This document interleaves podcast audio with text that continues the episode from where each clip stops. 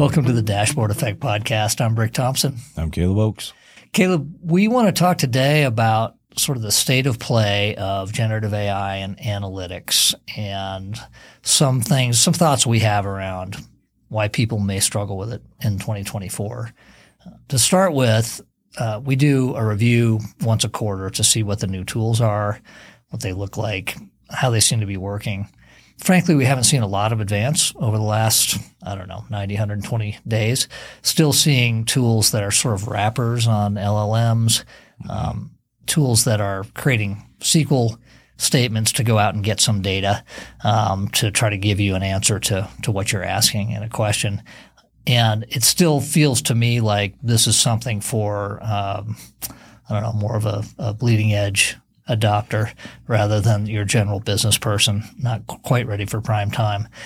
But the bigger problem is something that you pointed out as we were discussing here, which is yeah, obviously. Well, obviously, you got to have your data in a good spot, exactly, right? Like that's yeah. that's kind of step number one.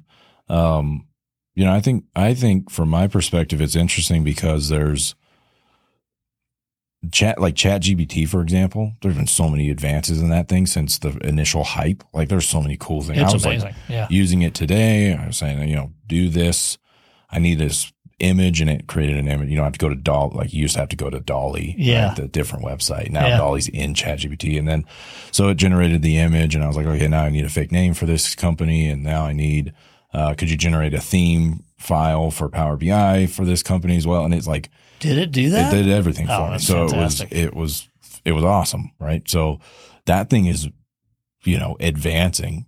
And I think what that tells me is that I think that's indicative of the rest of AI is continuing to move forward. You just may not see like we're probably not going to see another big like oh chat GPT like you know Blowing uh, revelation right Yeah. again.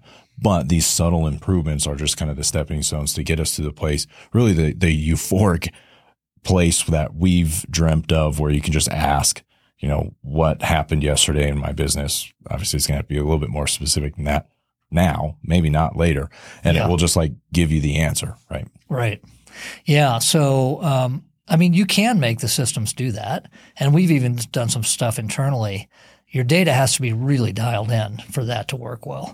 Um, and maybe we'll talk in another podcast about all the things that need to need to be there. But uh, we think it's coming. I mean, I think actually, based on the review this quarter, I think Copilot for Power BI is still likely going to be the front runner in my mind for really usable um, analytics, generative AI analytics for business people. The stuff that I'm seeing now in the preview looks a lot like what they previewed back at the Build conference in May. That was so mind blowing. It's not quite as slick, but it's getting there. But even that, you've got to have your data in order. Right. So there's going to be a lot of work for people to do to get there, I think, for most companies. We, we reviewed a couple of surveys recently, uh, AWS and Salesforce survey. Um, I think even people are self-reporting that they're not really organized data-wise to be able to take good advantage of this. And so I think something we talked about months ago was if you're not getting yourself in order now, when this stuff does hit, when you know Power BI Copilot is supposed to go into preview for everybody at the end of the first quarter, you're not going to be able to take advantage of it. Yeah.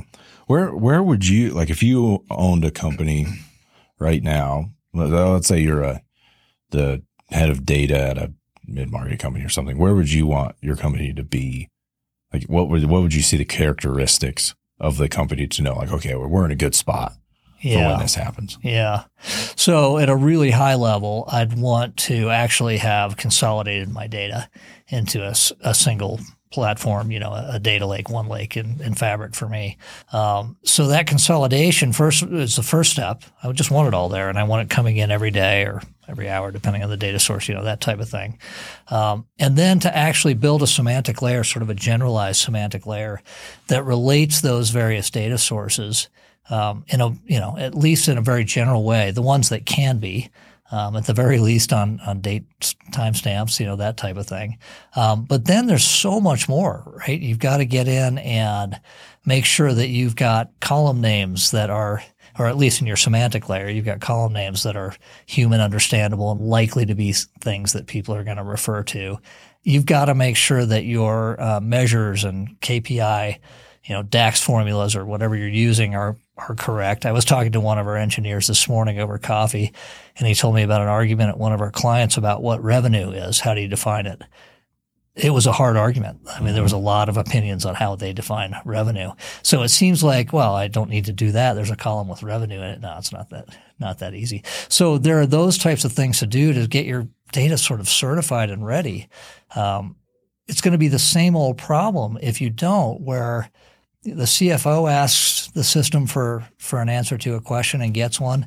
The head of sales asks the same question and gets something, and they're not agreeing that they're getting a good answer. And so adoption is not going to be good. People aren't going to use it. You're not going to be able to take advantage of sort of the, the leverage, the multiplier effect of having this. Yeah. Yeah. So have your data in one spot, have some semantic models built that kind of relate some things together. I think the I think those are good. The only thing I'd add is that you have which kind of your your example about the revenue kind of touched on is you have some data literacy in your company like people are starting to understand it and you have somebody who knows somebody or a team of people who know your data really, really well. Yeah. Right. I think once, if you have those pieces in place, um, and you've got some reporting and then you're starting to get some consensus and, um, the definitions of revenue, for example, I think by the time these things start coming out, you're going to be really well positioned to, to put, um, the things in place like metadata and that type of thing to where these tools are going to be able to use it um, a lot faster than someone who is either starting from scratch or just kind of has a kludge of of things going on. Yeah. Um, and honestly, between those two, if you were already had some analytics and you know you're kind of working away at it, but you didn't really know what was going on back there versus starting from zero, I'd rather start from zero. Just so it's clean. so you can start. Yep. So you can start clean and kind of get those things in place because it kind of uncoupling an already existing system um, to make kind of retrofit it is going to be a way bigger task than building yeah. something kind of from scratch. So if you were if you were looking at it, if you were at a company that had to deal with this, and let's say you had an old Kimball style style data warehouse, you'd say, fine, keep using that for your analytics, but let's go ahead and pull the data into a modern data lakehouse structure, something like that. So let's start fresh. Mm-hmm. Let's make sure to get that stuff right. Exactly. Rather than going in and saying, all right, where's this screwed up and let's try to fix it. Yeah. How do we, how do we make this work? I'd much rather be, be going that route. That's interesting. How do, we, how do, we, kind of build this from scratch so that it fits? I, I agree with that. I think the other thing you said that caught my attention in that is, uh, be using make sure you've got analytics and reporting going now so that you're getting consensus so that you're cleaning data mm-hmm. um, so that you don't have to start doing that when yeah. you know copilot for power bi is going to hit. People who are on office 365 or using those types of tools are going to want to use it. And if they haven't done that they're going to be disappointed. It's going to be a pain. Yeah right. That's what's going to be the the delay right is doing those things that aren't necessarily getting your data into a lake for example it's like, no, now you have to do the, I guess for lack of a better term, like the more soft skill type stuff with your data around what is revenue, you know, getting yeah. everybody to understand what that is and defining it. Um, and that's just, you know, one example. There's all kinds of those edge cases that you're going to have to start defining. And if you don't, if you're not doing that now or you, you haven't done that, that's, that's a process. Yeah. It's not an overnight thing. Do you think if someone's got, let's say they've got an old mature Kimball style data warehouse sitting on a SQL server somewhere. Do you think it's not worth it for them to try to make that work? You think they're still better off going fresh?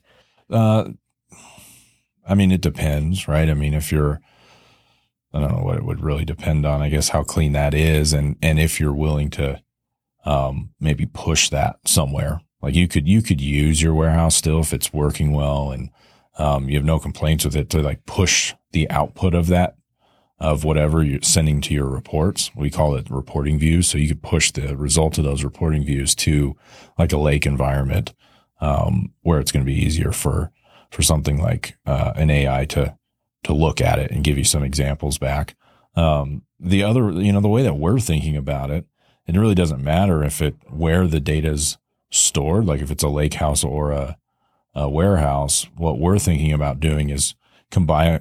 We're actually working on it and kind of thinking through how this would work, but um, compiling metadata about the metrics. So like what is revenue, you know, Yeah. having those definitions and then um, defining where those answers live, feeding that to um, our AI agent. And then when a question comes in, it can look at that information that we've fed it and know where to go get the data. And we're thinking that um, it would just be a Power BI model that it's just going running a DAX query, getting the answer and bringing it back. Yeah. Um, now we're in the very early stages of this, and there's a lot more than that very high level that I just explained.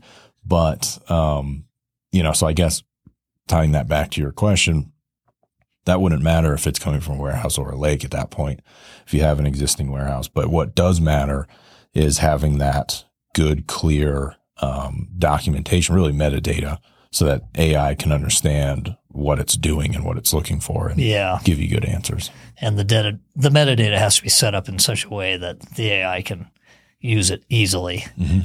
Cons- you know, some kind of consistent setup that is going to make sense to it.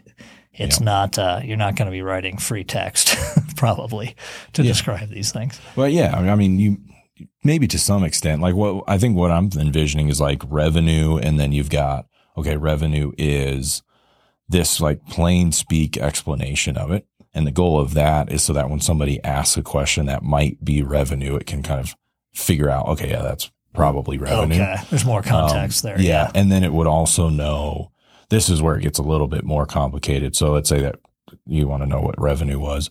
Then it says, okay, this is a revenue question. And then, then you have to say, okay, where do I get this from? Because you Yeah. might have 10 different models, right? Right. And you want to send it to the model with revenue. So the metadata would tell it that. Yeah. So you would Right. go look that up and say, okay, this model is where you need to go get revenue. And then it would give you back whatever DAX formula based on the rest of the context of the question to give you a result.